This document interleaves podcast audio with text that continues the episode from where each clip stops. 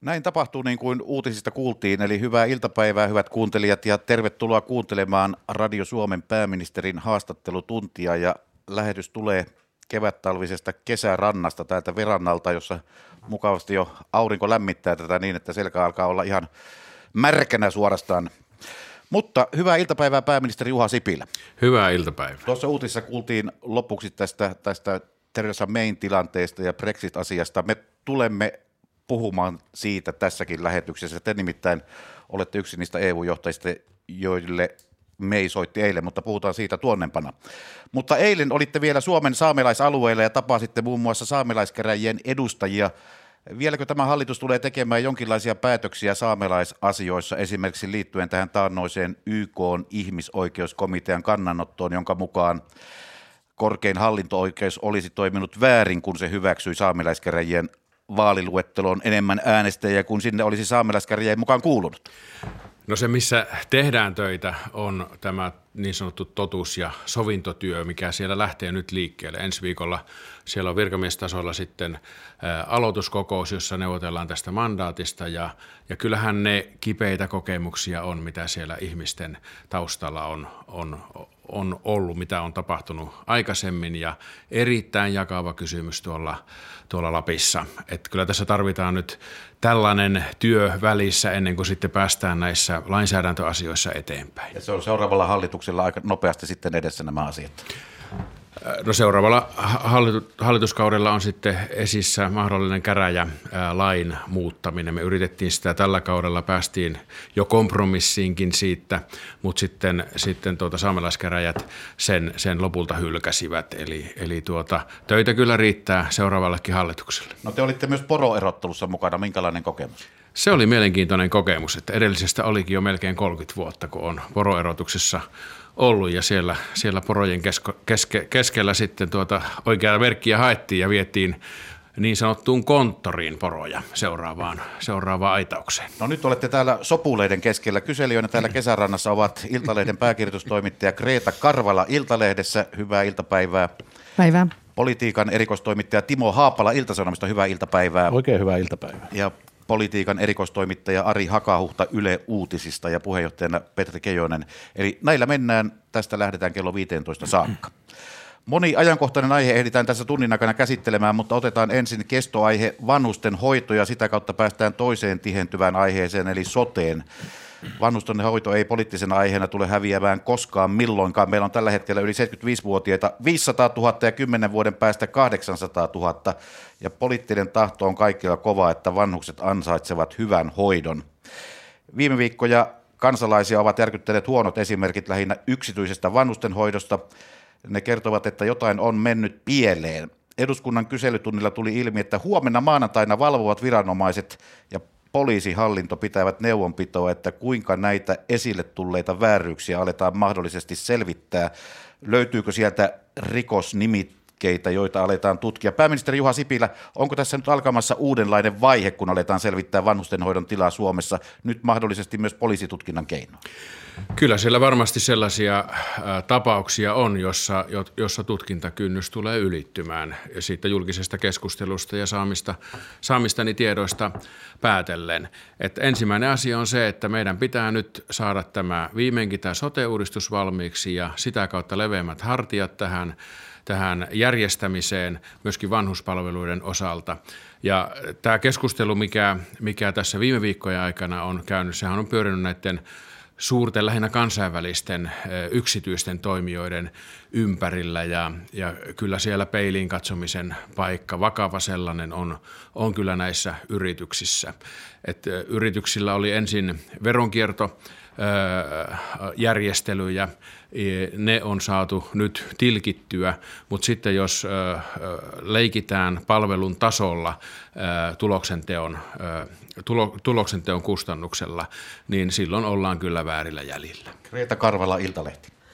Perustuslaki kuitenkin velvoittaa julkisen vallan turvaamaan jokaiselle riittävät sosiaali- ja terveyspalvelut ja, ja tässä on kuitenkin kuntien kilpailuttamisesta ja hankintalain käytöstä kysymys, niin, niin Pitääkö kunnat saada tässä vastuuseen vai kenties nykyinen ja edellinen hallitus, jotka ovat leikanneet kunnilta yhteensä yli 2,3 miljardia euroa? No, nykyinen hallitus ei ole leikannut kunnilta, vaan, vaan kuntien, kuntien on. Joo, olen eri mieltä tästä Kuntaliiton laskelmasta. Tässä Kuntaliiton laskelmassa suurin osa leikkauksesta on niin sanottu kiky-leikkaus, jossa, jossa unohtuu Kuntaliitolta se, että vastaavasti heillä kulut pienenivät. Mutta siellä on Mut kuitenkin teidän tekemiä indeksijäädytyksiä. Ja kulut on samaan aikaan kasvaneet. Ja kulut on kasvaneet. Se on ehkä se suurin huoli tässä. Myöskin kuntien verotulot on kasvanut yli miljardilla tänä aikana. Että kyllä tämä hyvä talouskehitys näkyy myöskin kunnissa. Mutta itse tähän, tähän asiaan niin julkinen valta kattaa tietenkin myöskin kunnat. Ja kunnat ovat vastuulla, vastuussa vanhusten hoitamisesta ja, ja vanhuspalveluiden järjestämisestä. Ja kyllä minusta nämä tapaukset osoittavat sen puutteen, mikä tässä on nähty koko ajan, että, että osa kunnista on liian pieniä toimijoita vastatakseen tästä koko kokonaisuudesta.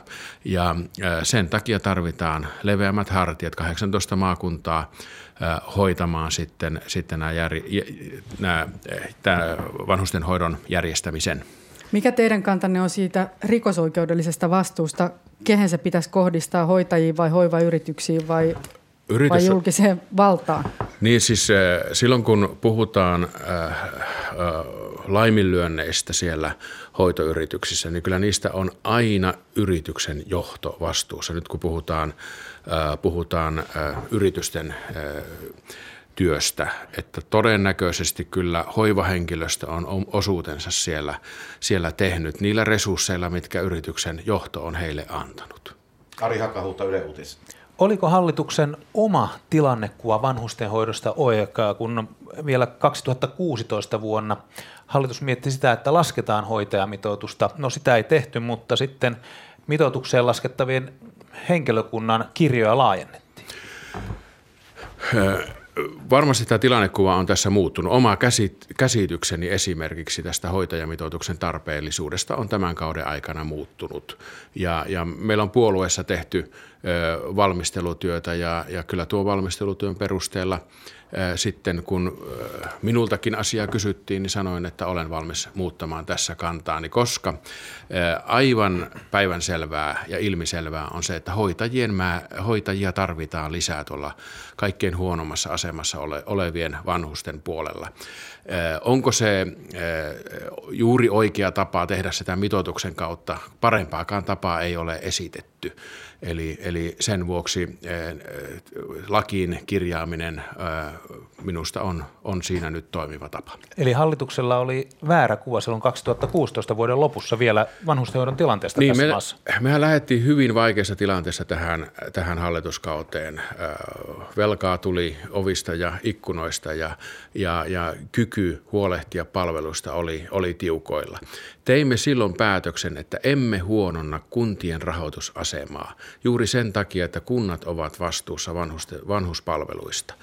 Ja, ja siitä päätöksestä joka, joka mutkassa pyrimme kaikin tavoin pitämään kiinni. Silloin kun kunnille tuli lisää vastuita, esimerkiksi varhaiskasvatus tuli, tuli maksuttomaksi usealle tuhannelle suomalaiselle perheelle, niin siinä yhteydessä lisäsimme rahoitusta sitten valtion puolelta. Timo Haapala, Ilta-Sanomat. Äh, niin tuossa niin kuin viikonloppuna vihreiden Pekka Haavisto muuten väläytti tällaistakin ehdotusta, että näiden hoivayhtiöiden – voitontekokykyä pitäisi vähän niistä, että ne teke, eivät tekisi voittoa. Onko tämmöinen ylipäätään mahdollista? Ja sitten tietenkin tähän liittyy tämä verokikkailu, että mm. täällä ei näytetä tulosta, mutta verot valuu tuonne Joo. maailman turniin. Ja ylipäätään kysynpä vielä loppuun tämmöisen vähän kyynisen kysymyksen, että käytäisinkö tätä keskustelua ylipäätään tällä intensiteetillä, elleivät vaalit olisi tulossa?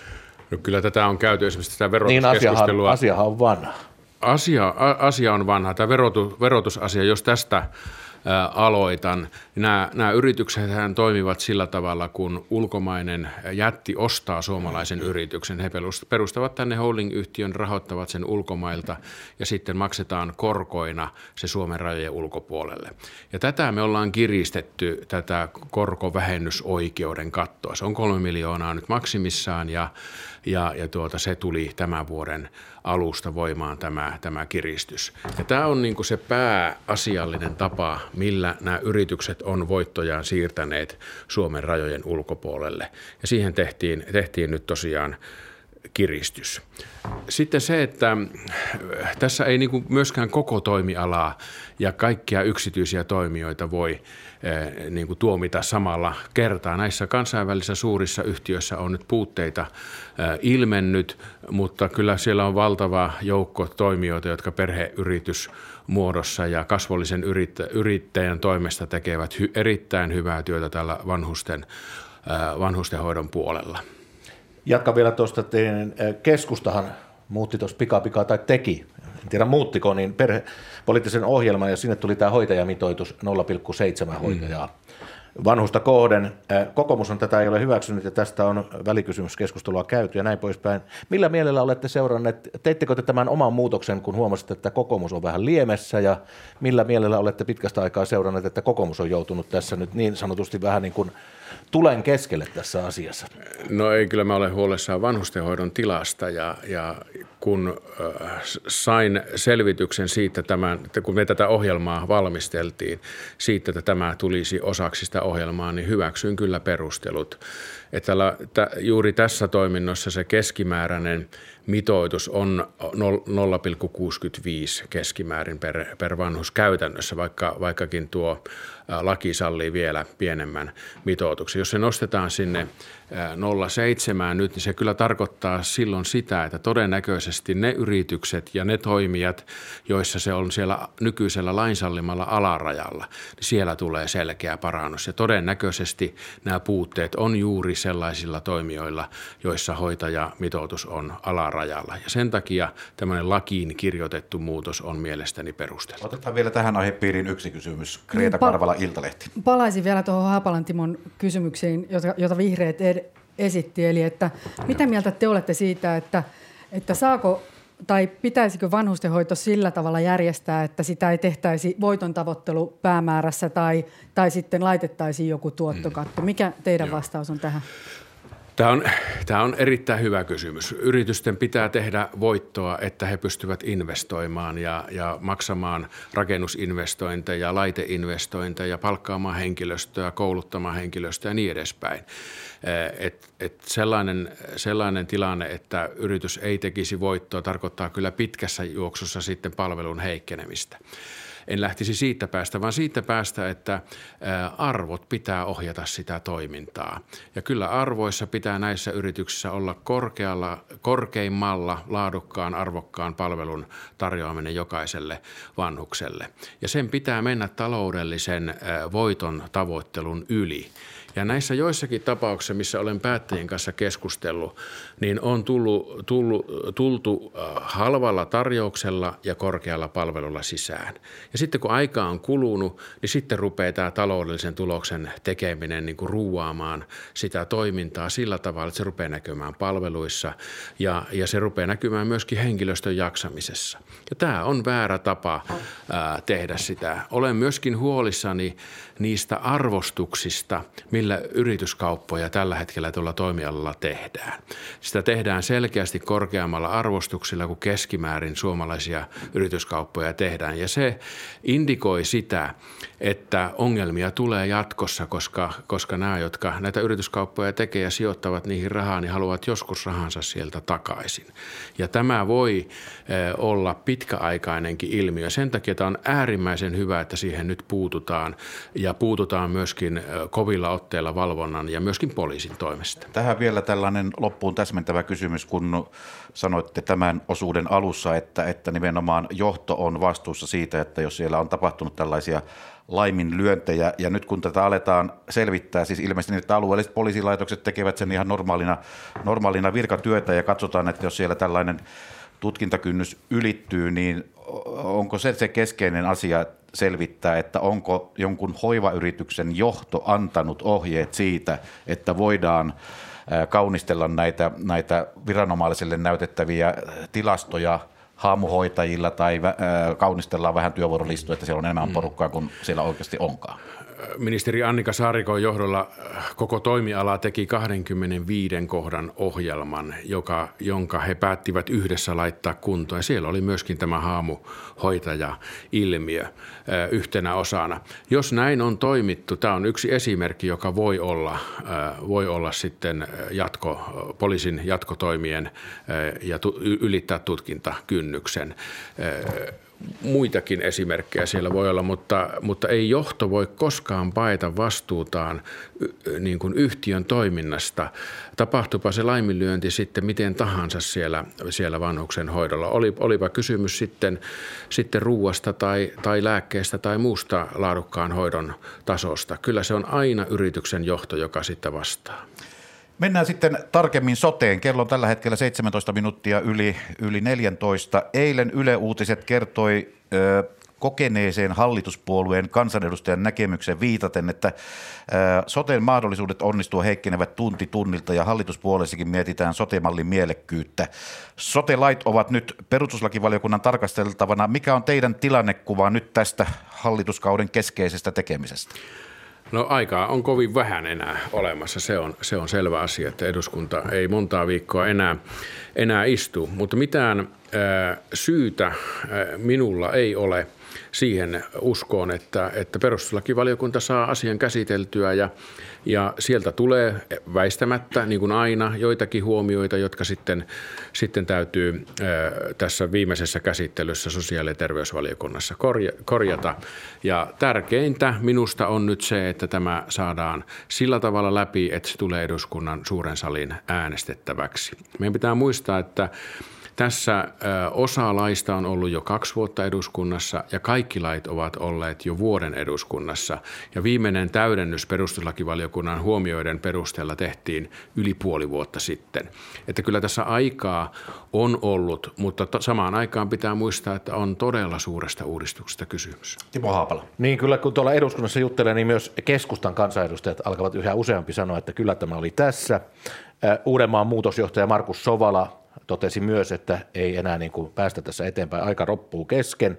Mutta tästä pohjakysymyksenä kysymys yksi. Oliko maakuntien ja valinnanvapauden lehmänkauppa silloin syksyllä 2015 virhe? Kannattiko ajaa väkisin eteenpäin? Olisiko ollut viisaampi niin kuin hyväksyä realiteetit? Ja kysymys kaksi. Jos tämä sote kaatuu, miksi se kaatuu? Johtuuko se siitä esimerkiksi, että asian käsittelyä on viivytelty eduskunnan sosiaali- ja terveysvaliokunnassa, tahot tiedetään? Niin, siis tämä, tämä toimittaja toistaa tässä hyvin, hyvin ansiokkaasti opposition viestiä siitä, että tässä olisi lehmänkaupasta kysymys. Eihän se mikään lehmänkauppa ole, kun meidän pitää sopia laissa olevat sel- selkeät asiat, jotka silloin oli päätettävänä. Silloin oli päätettävänä se, että kuinka monta järjestäjää, mille pohjalle järjestäminen tehdään. Ja, ja, ja se päätettiin tehdä olemassa olevien maakuntien pohjalle, ja se on muuten paljon vähemmän se 18 kuin 300. Tässä on en, enemmän keskustelua tästä valinnanvapauden kytkemisestä tähän. Niin, että... valinnanvapaus on meillä ollut hallitusohjelmasta alkaen, ja se on ollut hallitusohjelmasta alkaen sillä tavalla, että se tulee porrastetusti. Ja se ensimmäinen versioista porrastuksesta oli liian tiukka. Et se on pakko myöntää, että, että näin oli ja se oli sitä myöskin perustuslakivaliokunnan mielestä. Ja tätä porrastusta, eli missä vaiheessa mikäkin valinnanvapauden osa tulee tähän kokonaisuuteen osaksi, niin sitä on nyt väljennetty. Ja katsotaan nyt, mitä perustuslakivaliokunta sanoo, että riittääkö tämä väljennys. Jos tähän perustuslakitarkasteluun voisi vielä, vielä sanoa sen, että kansalaisten on varmaan aika hankala ymmärtää tätä keskustelua, että miksi lakeja ja uudistuksia ei tehdä suoraan perustuslain mukaisiksi.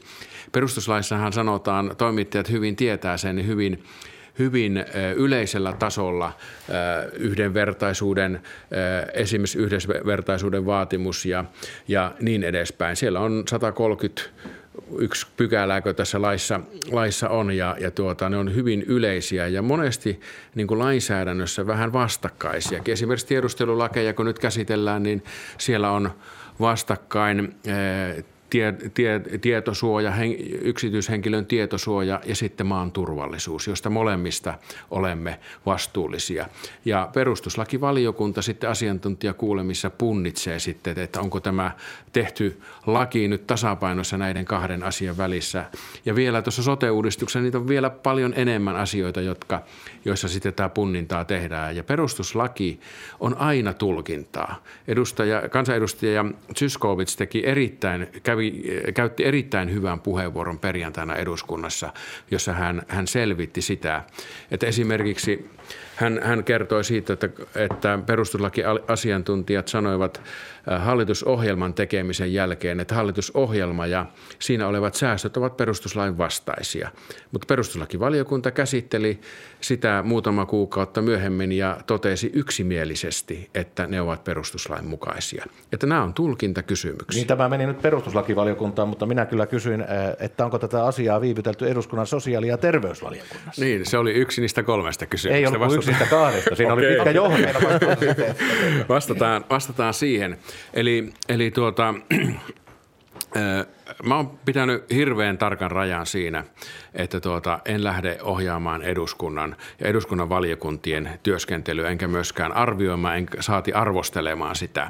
Mielestäni kokonaisuutena eduskunnalla on ollut tässä riittävästi aikaa ja edelleenkin on riittävästi aikaa, että tämä saadaan käsiteltyä ja maaliin. Pitää muistaa, että, että eduskunta valvoo hallitusta eikä hallitus eduskuntaa ja tässä nyt istun hallituksen edustaja. Reeta Karvala.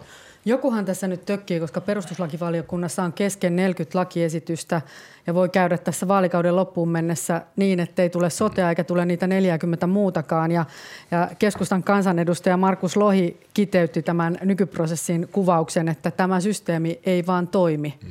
Eli tämä sotekin kuvaa sitä. Sanoitte, että se on eduskunnassa ollut näin ja näin kauan, mutta nyt ne on kaikki jumissa perustuslakivaliokunnassa. Mistä tässä on oikein mm. kyse? Niin ehkä semmoinen uusi piirre tässä perustuslain käsittelyssä on se, että tämä on valtavan julkista ja, ja myöskin asiantuntijat ottavat hyvin voimakkaita kantoja julkisesti. Ja näitä julkisia kantoja sitten tilanteen mukaan, mukaan sitten kuka, kuka haluaa minkäkin näkökulman nostetaan esille. Että mä kyllä antaisin perustuslakivaliokunnalle työrauhan ja Uskon siihen, että tämä suomalainen järjestelmä on kuitenkin hyvä. Toinen vaihtoehtohan olisi sitten perustuslaki tuomioistuin ja, ja silloin kun sote olisi hyväksytty tuolla eduskunnassa, niin ehkä vuoden päästä sitten perustuslaki tuomioistuin sanoisi siihen sanansa ja sanoisi, että tämä ei olekaan perustuslain mukana, jolloin kaikki alkaisi sitten alusta. Että tämä on paljon nopeampi prosessi kuitenkin, että saamme muutamassa kuukaudessa perustuslaille tulkinnan ja, ja sen takia myöskin sen instituution, valiokunnan toimi, toiminnasta pitää pitää huoli, että, että se toimii niin kuin se on tarkoitettu. Ari Hakautta. No vielä lyhyesti. Hallituksessa toinen suuri hallituskumppani, tai siis toinen suurista puolueista kokoomus. Luotatteko vielä, että kokoomus tukee tässä sote-lain säätämisasiassa, eikä esimerkiksi valiokunnissa tai sitten suuressa salissa päädy siihen, että tätä ei enää kannata viedä eteenpäin loppuun asti? Kyllä luotan. Luotan siihen, mitä Petteri Orpo minulle sanoi. Eilen tuosta Yle Uutisesta sai sellaisen käsityksen, että siellä kuitenkin jonkunlaista niin kuin, katsellaan jo vähän sivulle. Että hieman vuotaa tämä, tämä asia, että luotetaan siihen, että hallitus tämän pystyisi vetämään parlamentaarisen enemmistön tuen läpi mm. eduskunnasta, mutta että, että siellä jo vähän mietitään, että mitä sitten, jos tämä kaatuu, mikä on se seuraava malli, mitä mm. lähdetään yrittämään. Niin. Ehkä tuota, tässä kannattaisi vähän laajemminkin miettiä sitä, että, että jos tämä kaatuu valmista ei saada, niin mitä se maksaa meidän yhteiskunnalle se, että me emme saa näin isoa uudistusta tehtyä? Mitä se maksaa esimerkiksi sillä vanhustenhuollossa, jonne ei saada niitä leveämpiä hartioita?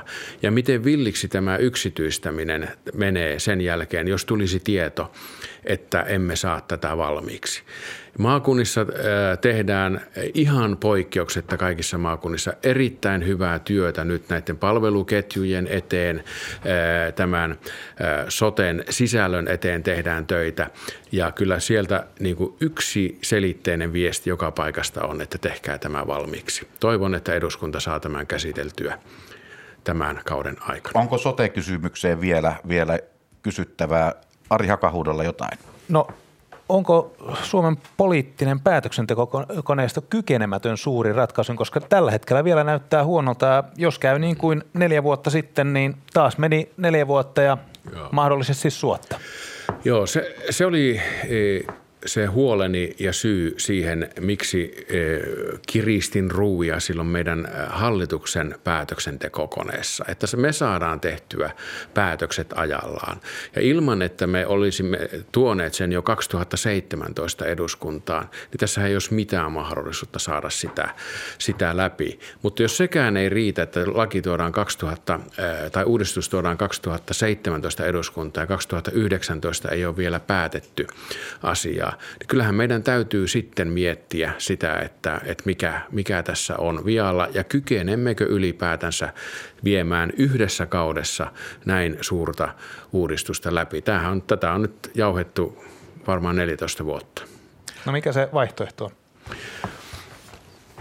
Se, silloin, silloin kai täytyy nostaa suurten uudistusten kanssa ää, kädet pystyyn ja tehdä niitä pala kerrallaan. Kello on 14.27. Te kuuntelette pääministerin haastattelutuntia. Se tulee suorana lähetyksenä täältä kesärannasta. Ja nyt puhutaan vielä tästä hallituksen sisäisestä tilanteesta ja yhdestä asiasta, joka tässä on viime päivinä noussut esiin. Ja itse asiassa tämä, tämä toimittaja, joka on nostanut tämän, tätä asiaa esiin, on tässä, tässä vieressäni, eli Iltasanomien Timo Haapala. Ja kyse on tästä Euroopan vakausmekanismiin EVMn uudistamiseen liittyvistä päätöksistä, joita hallituksessa tehdään. Timo Haapala. Niin, tekisi mieli kysyä nyt pääministeriltä, että mistä tässä kiistassa on oikeasti kysymys, koska mm. Tätä pitäisi tätä EVM-menettelyä uudistaa pikaisesti. Sitä esitetään valtiovarainministeriön muistiossa muun muassa ja on todettu, että pääministerikin haluaa tähän vauhtia, mutta siniset vastustaa. Ja tota, annoitte sinisten valtiosihteerille Samuli Virtaselle porttikielon EU-valiokunnan kokoukseen. Näin kerrotaan minkä johdosta sinisten kaikki ministerit aikovat jatkossa poikottoida kaikkia EU-ministerivaliokunnan kokouksia kukin vuorollaan. Ja tämähän tarkoittaa sitä, että esimerkiksi EU-ministeri Sampo Terho boikottoi EU-valiokunnan kokouksia, niin kyllähän tämä nyt hiukan oudolta näyttää, mutta jos nyt saisi jonkun sortin katsauksen ja selvyyden, että mistä tässä on kyse. Joo, onpa hyvä, kun tähän saa vastata. Epäilin tuossa ennen, ennen tuota tätä haastattelutuntia, että joku on laittanut sokeria toimittajan mopon tankkiin. Ei ilmeisesti ole siitä kysymys, vaan siitä, että tämä on ehkä väärin vuodettu. Et silloin kun vuodetaan, niin kannattaisi vuotaa oikein. Minä lisään vieläkin, että tilanne on vaan ajautunut siitä huolimatta siihen, että sinisten eduskuntaryhmän puheenjohtaja Simon Elo kertoi eilen, että tällainen boikotti on pantu päälle. Ei kai siniset ole kaikkia väärin ymmärtäneet, jos tällaiseen järeään aseeseen mennään. Joo, se on totta ja, ja, ja tämä on juuri se, se tuota, tyypillinen lopputulos, kun, kun käydään julkisuuden kautta keskustelua. Jos lähdetään liikkeelle siitä, siitä tuota, valtiovarainministeriön ehdotuksesta, sitä käsiteltiin kaksi viikkoa, tai siis toissa perjantaina EU-ministerivaliokunnassa. Paikalla ei ollut yhtään sinisten ministeriä, jolloin, jolloin kokouksen puheenjohtajana päätin, että jätetään asia pöydälle, koska ei ole reilua, että sitä lähdetään viemään eteenpäin ilman, että, että yksi kokonainen hallitusryhmä puuttuu kokouksesta. Niin tämä valtiosihteeri oli paikalla. Valtiosihteeri oli paikalla, mutta hän ei siellä voi käyttää ministerin ääntä, sillä siellä käytetään vain, vain ministerit käyttävät, käyttävät ää, niin kuin oman hallinnon alansa ja, ja oman ryhmänsä puheenvuorot. Ja ää, sen takia totesin kokouksen tämän asian yhteenvedossa, että me käymme triossa tämän asian vielä läpi olemme kahdessa lyhyessä keskustelussa käyneet sitä läpi ja todenneet, että meillä on mitään epä, mitään ristiriitaa tässä asiassa, ei mitään riitaa asiassa. Me olemme kaikki samaa mieltä, että tämä Euroopan vakausvälineen eteenpäin vieminen on mennyt täsmälleen niiden nuottien mukaisesti, mikä tehtiin lähes kaksi vuotta sitten, sitten tuota hallituksessa. Ja olemme saaneet EUn tekemään sen saman päätöksen. Joulukuun huippukokouksessa lopullisesti päätettiin. Päästiin eteenpäin.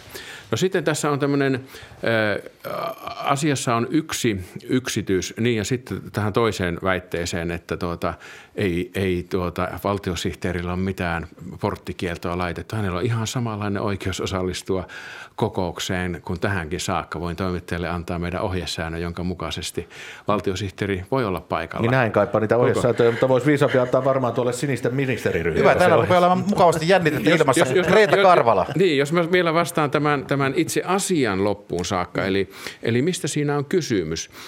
Siinä on Siinä on kysymys siitä, että kesäkuussa tehdään sitten lopullisia tai seuraavia päätöksiä tästä yhteisen euron ja, ja meidän valuuttaunionin kehittämisestä ja siihen liittyvästä tämmöisestä välineestä, jolla sitten varaudutaan pankkikriiseihin tai, tai tämmöisiin tilanteisiin, missä oltiin Kreikan ja Portugalin ja, ja Irlannin kriisien yhteydessä.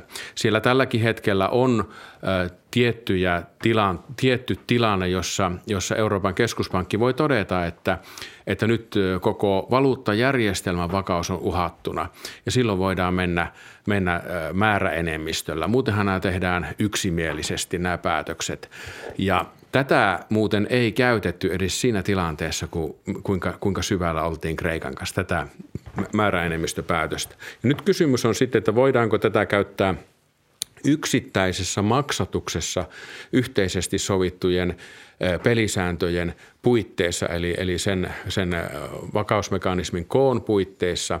Esimerkiksi siinä tilanteessa, että Suomessa olisi pankkikriisi ja jollekin pankille olisi sovitun ohjelman mukaisesti yksi maksatus – tekemättä ja, ja vaikkapa Malta tai Kypros estäisivät sen. Meidän pitää ottaa siihen kantaa. Siihen pitää ottaa Suomen kanta. Tämä tulee kesäkuussa keskusteluun. Mutta, mutta kun meillä on lähtökohta siihen, että pidämme yksimielisyydestä kiinni, niin tein sen päätöksen, että kysytään tätä seuraavalta eduskunnalta, koska seuraavan eduskunnan aikana tämä tehdään. Mulla ei ole mitään kiirettä tämän asian eteenpäin Eli Tämä oli tässä se on seuraavan hallituksen ja seuraavan eduskunnan Yksi asia. kysymys vielä tähän. Siihen siis... pitää ottaa silloin kantaa, kun tämä asia käsitellään kesä, kesäkuun huippukokouksessa. Silloin viimeistään täytyy Suomen ottaa siihen asiaan kantaa. Ja tässähän puhutaan vain neuvottelumandaatista. Meidän ehdoton tahtotilamme on säilyttää yksimielinen päätöksenteko tässäkin kysymyksessä loppuun saakka. Vielä Kreta Karvala yksi tästä. No kilpistyykö tämä nyt sitten vaan siihen, että kyse oli sinisten poliittisesta profiilinnostosta ennen vaaleja?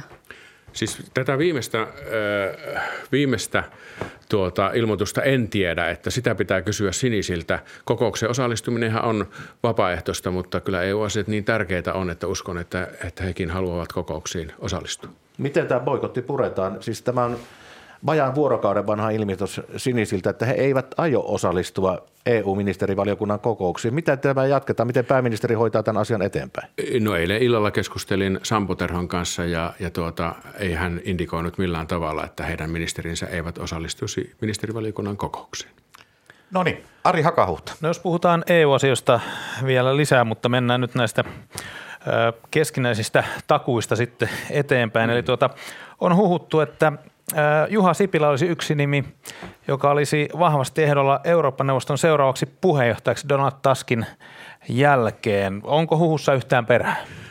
No kenenkään kanssa en ole keskustellut tästä asiasta tuolla, tuolla Euroopan kentillä. Näitä spekulaatioita varmaan tulee olemaan enenevässä määrin, kun, kun nuo positiot ovat – ovat sitten aikanaan auki. Minä pyrin Suomen pääministeriksi enkä, enkä Eurooppa-neuvoston puheenjohtajaksi. Se olisi siis Eurooppa, Euroopan unionin presidentin tehtävä. Se olisi sitä, sinne löytyy varmasti, varmasti halukkaita ja, ja niiden aika on sitten, sitten syksyllä, kun, kun tuota Euroopan parlamentin vaalien jälkeen sitten komissio ja, ja neuvosto, Euroopan neuvosto ja parlamentti järjestäytyy. Greta. Niin, te olette kuitenkin aikaisemmin sanonut haastattelussa, että nimenomaan tämä EU EU-politiikan vetäminen on yksi parhaita asioita pääministerin tehtävissä. Selvästi pidätte siitä, eikä nyt olisi aika laittaa, kun Suomi on saatu kuntoon, niin sitten Eurooppa kuntoon. No niin. Tuota, pidän kyllä Eurooppa, Eurooppa-tehtävistä ja, ja ulkopolitiikan hoitamista, kansainvälisistä tehtävistä. Ne on olleet selvästi, tai sanotaanko, että olen itsekin yllättynyt, että ne olivat niin mukava osa tätä työn hoitamista. Teen sitä erittäin, erittäin mielelläni. Mutta kiinnostaako teitä tämä pesti? No olen, olen sanonut, että, että en lähde täältä karkuun. Tarkoitin lähinnä komissaarin paikkaan. En, en ole pyrkimässä äh, Suomen komissaariksi äh, ja, ja tuota, äh, ensisijaisesti – ensisijaisesti ja ainoastaan pääministeriksi seuraavissa vaaleissa. Käydään nyt nämä eduskuntavaalit ensin ja sitten Euroopan parlamentin vaalit ja niissäkin voi tapahtua semmoisia muutoksia, että, että tuota, se ei mene ihan perinteisellä tavalla ne, ne tuota, paikat siellä, kun mitä tähän saakka menneet. No puhutaan sitten tästä Brexit-asiasta.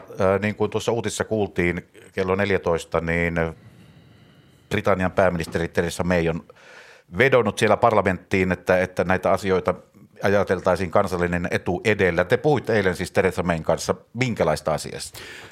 Joo, keskusteltiin siitä tilanteesta. Hän, hän kertoi hyvin yksityiskohtaisesti sen, sen tilanteen siellä heidän parlamentissaan ja, ja, ja valitteli tilannetta, että kun siellä enemmistö parlamentista on vastaan sopimuksetonta eroa, mutta enemmistö parlamentista on myöskin sopimusta vastaan – Eli, eli tuota, hyvin, hyvin tuota hankala pattitilanne. Hän halusi keskustella siitä, että mitä liikkumavaraa tässä vielä, vielä on. Tämän erosopimuksen, tehdyn erosopimuksen aukaseminen on, on erittäin hankalaa, totesin sen, sen hänelle, mutta sen sijaan sitä niin kuin poliittista tahtotilaa siitä, että mitä se uusi suhde sitten, sitten olisi. Tämä, tämä ongelmakohtahan siinä on tämä Irlannin – kysymys, joka ehkä täältä Suomesta tuntuu vähän kaukaiselta kysymykseltä, mutta tuota, uskon, että tähän vielä, vielä ratkaisu löytyy ja todennäköisesti brittiparlamentti vielä äänestää juuri ennen tuota eropäivää siitä, että silloin, silloin selkeästi siellä on vain kaksi vaihtoehtoa. Sopimukset on ero tai tämän sopimuksen kanssa ero. Tähän vielä napakkaa kysymystä. Ari. Sanoitte silloin, kun erosopimuksen luonnos valmistui, että uskotte, että Britannia tämän tulee hyväksymään. Ja ää, nyt näyttää siltä, että ainakin toistaiseksi on epävarma tilanne. Venyttääkö May, Theresa May ratkaisua nyt niin pitkään, että brittiparlamentti joutuu selkäseinään vasten valitsemaan ää, äkkieron tai sitten huonoksi haukkumansa sopimuksen? Kyllähän erittäin sinnikäs, äh, sisukas nainen on, että tuota, mä uskon, että hän tekee kaikkensa sen eteen, että sopimus äh, saadaan äh, ero sopimuksen kanssa, eli tämmöinen hallittu ero, joka on tietenkin meidän kaikkien tavoitteena. Ja kyllä totesin hänelle puhelimessa, että, että kyllä haluan niin kuin antaa kaiken tukeni sille, että, että sellainen sopimu, sopimuksen kanssa hallittu ero tapahtuu.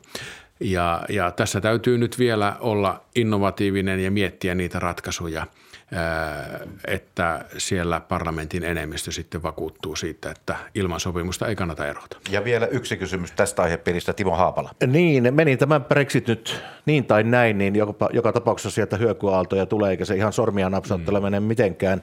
Se on mahdotonta. Suomen EU-puheenjohtajuus alkaa ensimmäinen heinäkuuta – minkälainen kuorma tänne Suomen vastuulle jää joka tapauksessa tästä asiasta hoidettavaksi? Kyllä se tulee olemaan vaikea kausi, se on, se on selvä asia. Silloin on juuri käyty meidän omat eduskuntavaalit ja, ja parlamenttivaalit. Parlamentti järjestäytyy, komissio järjestäytyy, Brexit on pöydällä, myöskin seitsemän vuoden budjetti on siellä, siellä pöydällä ja, ja paljon sellaisia asioita, jotka eivät ole ratkenneet Romanian eikä Itävallan kaudella. Maahanmuuttoon liittyviä kysymyksiä ja niin edespäin. Kyllä se haasteellinen kausi tulee olemaan, se on, se on selvä asia. Mutta toisaalta aika monet maat ovat sanoneet, että Suomi on juuri oikea puheenjohtaja tämmöiselle kaudelle, jossa, jossa enem, ei tarvita semmoista – klooriaa ja, ja julistusta, vaan pragmaattista, käytännönläheistä otetta viedä, viedä nämä vaikeat asiat maaliin. Kyllä sormet syyhyäisi ruveta, ruveta hommiin myöskin, myöskin tämän puheenjohtajuuskauden. No palataan takaisin tänne, tänne Suomen eduskunnan valiokuntien huudeille ja puhutaan tiedustelulaista. Lakipaketit olivat jo menossa eduskunnan suuren salin käsittelyyn, kun eduskunnan puhemies Paulo Risikko päätti ottaa aikalisän ja lähettää ne takaisin hallinto- ja puolustusvaliokuntien käsiteltäväksi, ettei sinne jäisi mitään perustuslain vastaisuuksia. Kreeta Karvala jatkaa tästä. Niin, pääministeri Sipilä, miten se on mahdollista, että Suomi näyttää olevan tilanteessa, jossa muutama perustuslakiasiantuntija pyörittää koko eduskuntaa pelkillä twiiteillä ja, ja onko heillä liikaa, onko näillä muutamilla valtiosääntöasiantuntijoilla liikaa valtaa? Esimerkiksi hallituksen ministeri Jussi Niinistö kommentoi näitä valtiosääntöasiantuntijoita perustuslakitalibaneiksi ja, ja syytti heitä, että tässä on kysymys – poliittisesta pelistä ja viivyttelystä? No ensinnäkin tämä laki on valmisteltu erittäin huolellisesti. Siellä on käytetty koko kausi ja siinä on myöskin parlamentaarinen ryhmä tehnyt töitä tämän eteen. Että uskon, että, että siinä on löytynyt oikea tasapaino just tämän yksilön tietosuojan ja, ja sitten koko Suomen turvallisuuden välillä näitä perustuslakiasiantuntijoita Suomessa on aika vähän ja, ja ne, ne, hekin ovat olleet aika työllistettyjä tämän kauden, kun on isoja uudistuksia.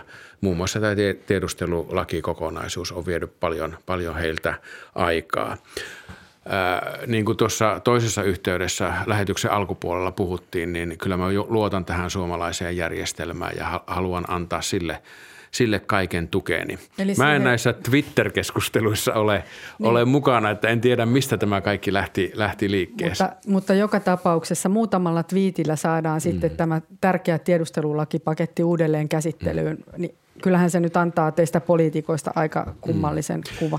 Niin, tässä istun nyt pääministerinä ja, ja, ja äh, hallituksen pitää nauttia eduskunnan luottamusta eikä päinvastoin, että, että se, että minä lähden nyt ottaa tähän, tähän kantaa. Eduskunta, suuri sali on yksi, yksimielisesti laittanut tämän, tämän perustuslakivaliokuntaan ja sen mukaan sitten se, se käydään ja perustuslakivaliokunta vielä katsoo, onko siinä kaikki kunnossa. Mutta onko näillä yksittäisillä muutamilla valtiosääntöasiantuntijoilla liian suuri rooli isoissa Suomen asioissa, joilla pitäisi kehittää ja uudistaa Suomea? No mä sanoisin näin, että toivoisin, että perustuslakiasioita äh, tuota, olisi käsittelemässä suurempi joukko asiantuntijoita. He ovat nyt olleet aika tiukoilla. Yksi kysymys vielä tähän ja sitten mennään eteenpäin. Tämä onkin hyvä. Tämä on tällainen filosofisempi kysymys, kun tässä on sotea jauhettu, tiedustelulakia jauhettu, Euroopan vakausmekanismia jauhettu. Mm. Ää, arvoisa pääministeri Juha Sipilä, millaiseksi luonnehditte suomalaisen yhteiskunnan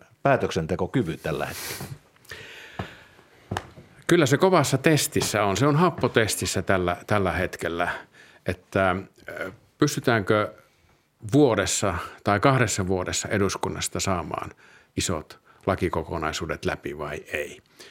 Ja, ja sen takia seuraan kyllä mielenkiinnolla tämän, tämän loppuun saakka. Hallitus on näissä asioissa työnsä tehty. Tämä on nyt eduskunnan käsissä ja kyllä, kyllä jos ö, nämä isot lait eivät kerkiä eduskunnasta läpi, niin, niin kyllä meillä on, on iso keskustelun paikka siinä, että toimiiko tämä järjestelmä. Ennen kuin mennään tuohon taloustilanteeseen, niin siis vielä tavallaan tähän filosofiseen pohdintaan sellainen jatko, että teillä on tulossa tämmöinen isompi pohdinta, tämmöinen pamflettikirja tässä lähiviikkoina, niin äh, antakaa joku herkkupala sieltä, esimerkiksi näihin liittyen. Tule, tuletteko pohtimaan näitä ihan suoraan, että mitä mieltä näistä asioista olette?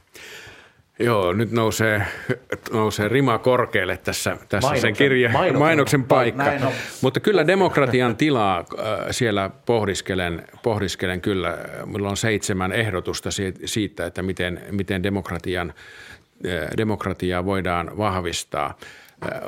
Populismi tarjoaa yksinkertaisiin asioihin tai monimutkaisiin asioihin yksinkertaisia ratkaisuja, vaihtoehtoja. Ja tämä, tämä suunta leviää Euroopassa nyt aika paljon. Ruotsissa neuvoteltiin hallitusta puoli vuotta ja Saksassa yli puoli vuotta, Hollannissa samoin. Eli, eli tuota, me ollaan hyvin vaikeassa päätöksentekotilanteessa. Ja minun ratkaisennut kyllä tähän on se, että demokratiassa – päätöksentekijöiden pitää saada aikaiseksi. Ja, ja meidän pitää mitata sitä aikaan saa, saamista ja, ja siihen pitää antaa niin kuin kaikki tuki siihen, että demokraattinen päätöksenteko saa aikaan niitä asioita, mitä, mitä ihmiset ongelmiksi kokevat. Ja kyllä tämä sote-uudistus on siitä, siitä hyvä esimerkki, mikä pitää saada aikaiseksi. No sitten mennään siihen taloustilanteeseen. Ari Hakautta. Joo, ja aikaansaamista. Tänä vuonna vielä julkisen sektorin työntekijöiden lomarahoja leikataan.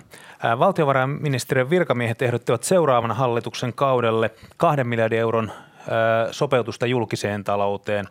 Neljä vuotta sitten kokositte porvarihallitusta ja kuuntelitte valtiovarainministeriön virkamiehiä. Nyt niin keskustan kuin kokoomuksen hallituksen kommentit ovat olleet sellaisia, että enää menoleikkauksia tai veronkorotuksia jostain syystä ei tarvittaisi.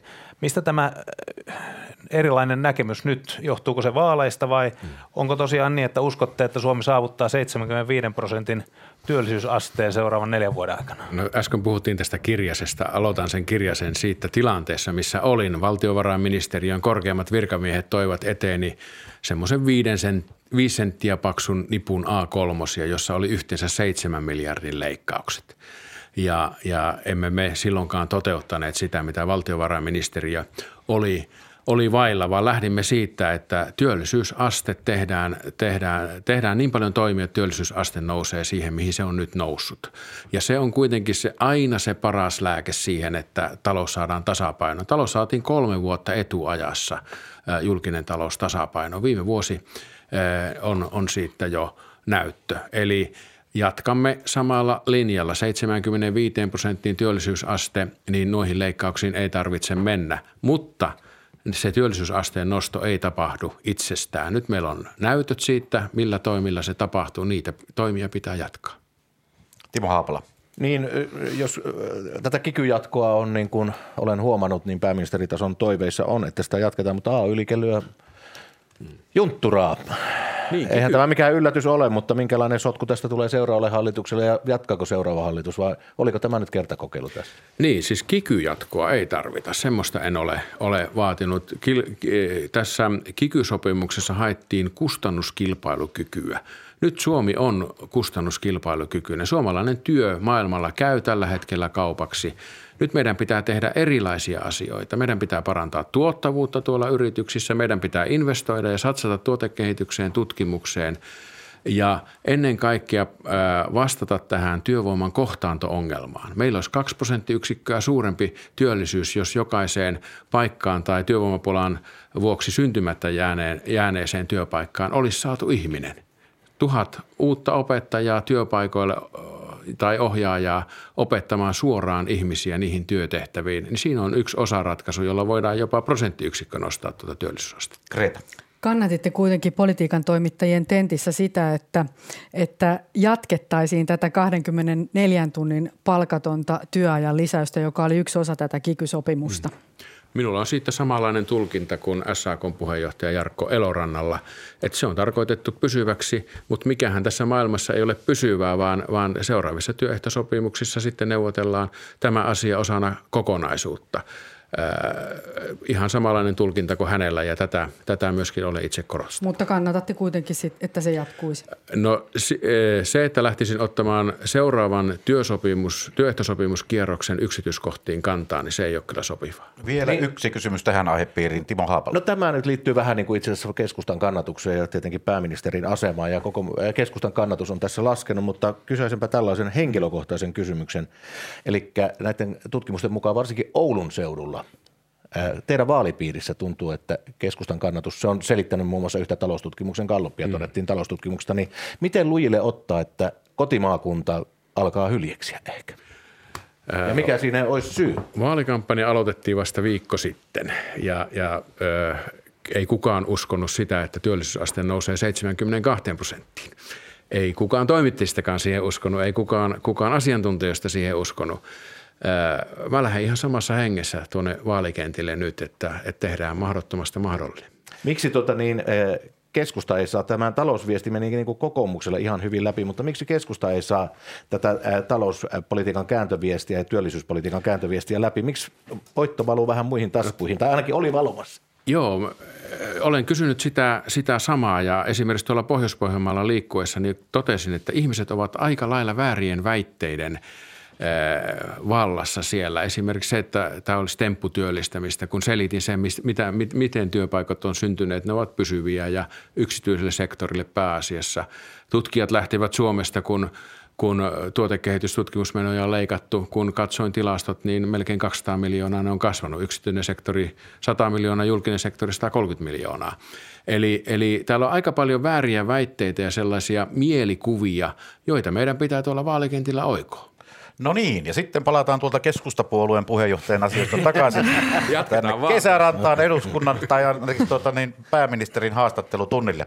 Ja me puhutaan näistä turvallisuusasioista, eli Münchenissä on koko viikon loppu puhuttu tuota, niin eurooppalaisista ja koko maailmanlaajuisesta turvallisuusarkkitehtuurista. Ari, mennään ilmeisesti tähän aihepiiriin. Mennään Yhdysvaltojen kautta ja Trumpin presidentti Trumpin kautta. tweetin kautta, kuinka muuten. Eli äh, Trump viittasi, että Euroopan maiden Toki siellä oli Saksaa, Ranskaa pääasiassa joukossa. Pitäisi ottaa vastaan 800 ISIS-vankia Syyriasta. Onko tiedossa ne, että onko näiden vankien joukossa suomalaisia ja toisaalta onko Suomi valmis ottamaan näitä ISIS-vankeja vastaan? Suomessa istuu muutamia äh, sotarikollisia äh, tämän Jugoslavian hajomissotien jäljiltä. Tuomiotaan istuu täällä. Ei ole tietoa, onko, onko tässä Trumpin tarkoittamassa joukossa suomalaisia, eikä meillä mitään mielenkiintoa ole ottaa isisvankeja Syyriasta. Minusta tuolla Münchenin kokouksessa käsiteltiin nyt suoraan puhuen asioita, myöskin Euroopan ja Yhdysvaltojen – suhdetta. Merkel käytti siellä erittäin suoran ja hyvän puheenvuoron ja, ja kyllähän tämä on erikoista, jos henkilöautojen valmistusta katsotaan niin kuin turvallisuuspoliittisena uhkana maalle. Että kyllä nämä, nämä tullimuurien ja kaup- vapaan kaupan muurien rakentaminen – kyllä tämä on niin kuin, niin kuin vakava asia tällä hetkellä, joka meidän pitää, pitää vaan saada neuvottelemalla kuntoon. Itse kun tapasin vara presidentti Pensen ja muuta hallinnon edustusta tuolla USAssa viime vuoden lopulla, niin kyllä tämä vapaakauppa oli siellä puheenaihe numero, numero yksi. Ja selvästikin siellä myöskin hallinto on vähän jakaantunut tässä kysymyksessä. Mutta se, mikä Euroopan turvallisuudelle on tärkeää, niin kyllä minusta nämä ydin aseiden rajoittamissopimukset, että nyt, nyt meillä, me olemme ajautumassa sellaiseen tilanteeseen, missä ei ole oltu 5-60 vuoteen, että meillä ei olisi voimassa olevia esimerkiksi tätä INF-sopimusta, joka on kyllä Euroopan turvallisuudelle äärettömän tärkeä.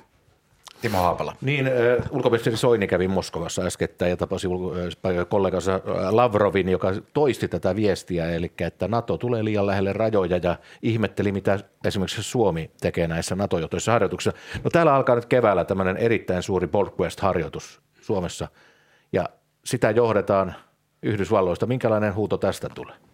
No nämä harjoitukset on käyty erittäin tarkasti joka, joka ikinen ja, ja harjoituksen öö, har, harjoitustapaa ja, ja mitä siellä harjoitellaan ja miten ja mitkä joukot siellä harjoittelee. Tätä, tätä käydään jatkuvasti läpi tuolla ulko- ja turvallisuuspoliittisessa valiokunnassa, jossa myöskin tasavallan presidentti on, on läsnä. Ja meille on äärimmäisen tärkeää se, että silloin kun harjoitellaan yhdessä Naton kanssa, niin siellä ei harjoitella sellaisia asioita, jotka eivät sovi meille liittoutumat, sotilaasti liittoutumattomana maana. Ja olemme tästä olleet, olleet hyvin tarkkoja. Mutta se, että, että meidän puolustusvoimat harjoittelee muiden maiden kanssa, se on äärimmäisen tärkeää myöskin meidän puolustusvalmiuden ylläpitämiseksi ja harjoittelua tarvitaan, sitä on aina tehty.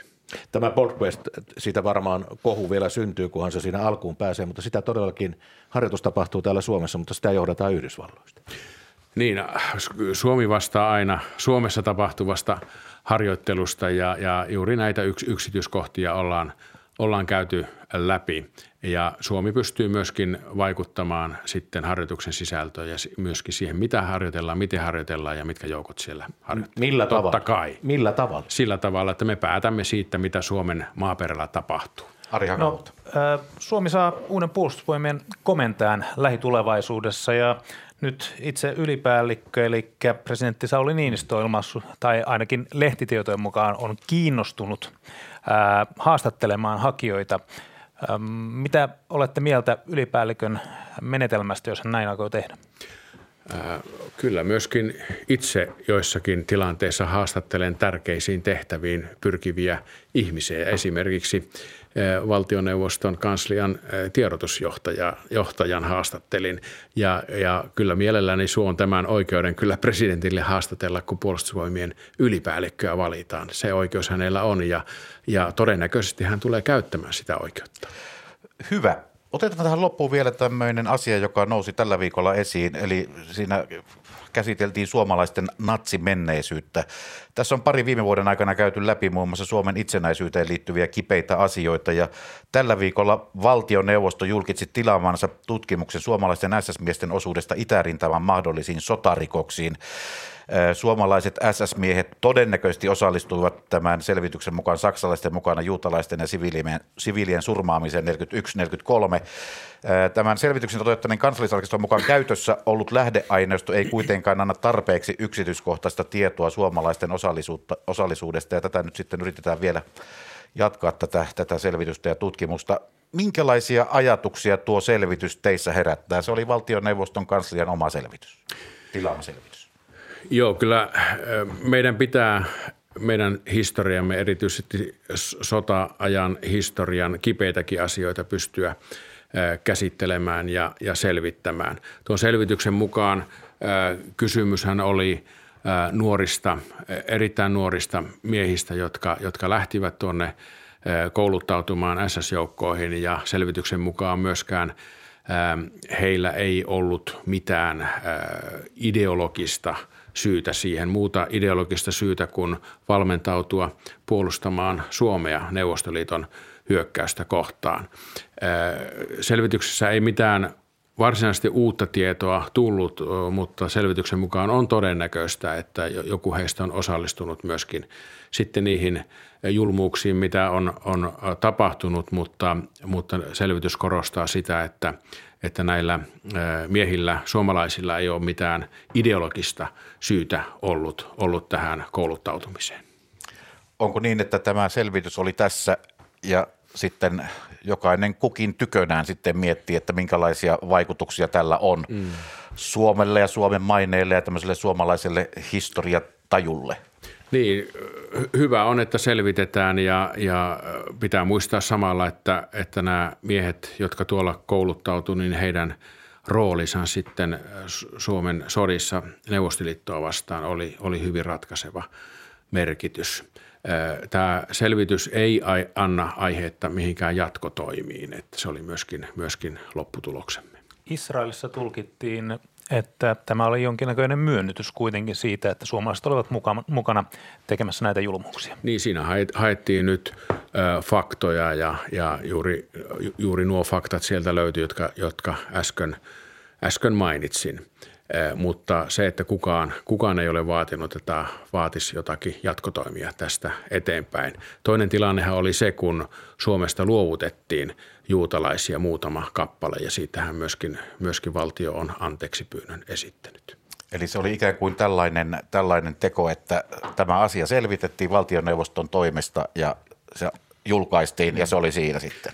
Kyllä, ja tämä selvitys... Ja tämän kanssa sitten on elettävä. Niin, tämän kanssa on, on elettävä, että, että ei, ei varsinaisesti tuonut mitään yksityiskohtaista tietoa näihin, näistä osallistumisista, mutta, mutta sen, että näillä, näillä miehillä ei mitään ideologista syytä todennäköisesti ollut tähän koulutukseen osallistumisessa. Hyvä. Kello on 40 sekunnin kuluttua 15, lähestytään kello 15 uutisia. Te olette kuunnelleet tunnin verran suoraa lähetystä täältä Helsingin kesärannasta. Täällä kyselijöinä olivat Ari Hakahuhta Yle Uutisista, Kreta Karvala Iltalehdestä ja Iltasanomista Timo Haapala kova kiitos kaikille teille, että, että olitte täällä tätä sunnuntai-iltapäivää viettämässä ja osallahan alkaa huomenna sitten täällä Etelä-Suomessa hiihtolomatta siitä sitten porrastetusti mennään kohti pohjoista, että, että hyviä hiihtokelejä vaan kaikille ja kuuleviin kesärannasta kello on 15 ja vuorossa uutiset.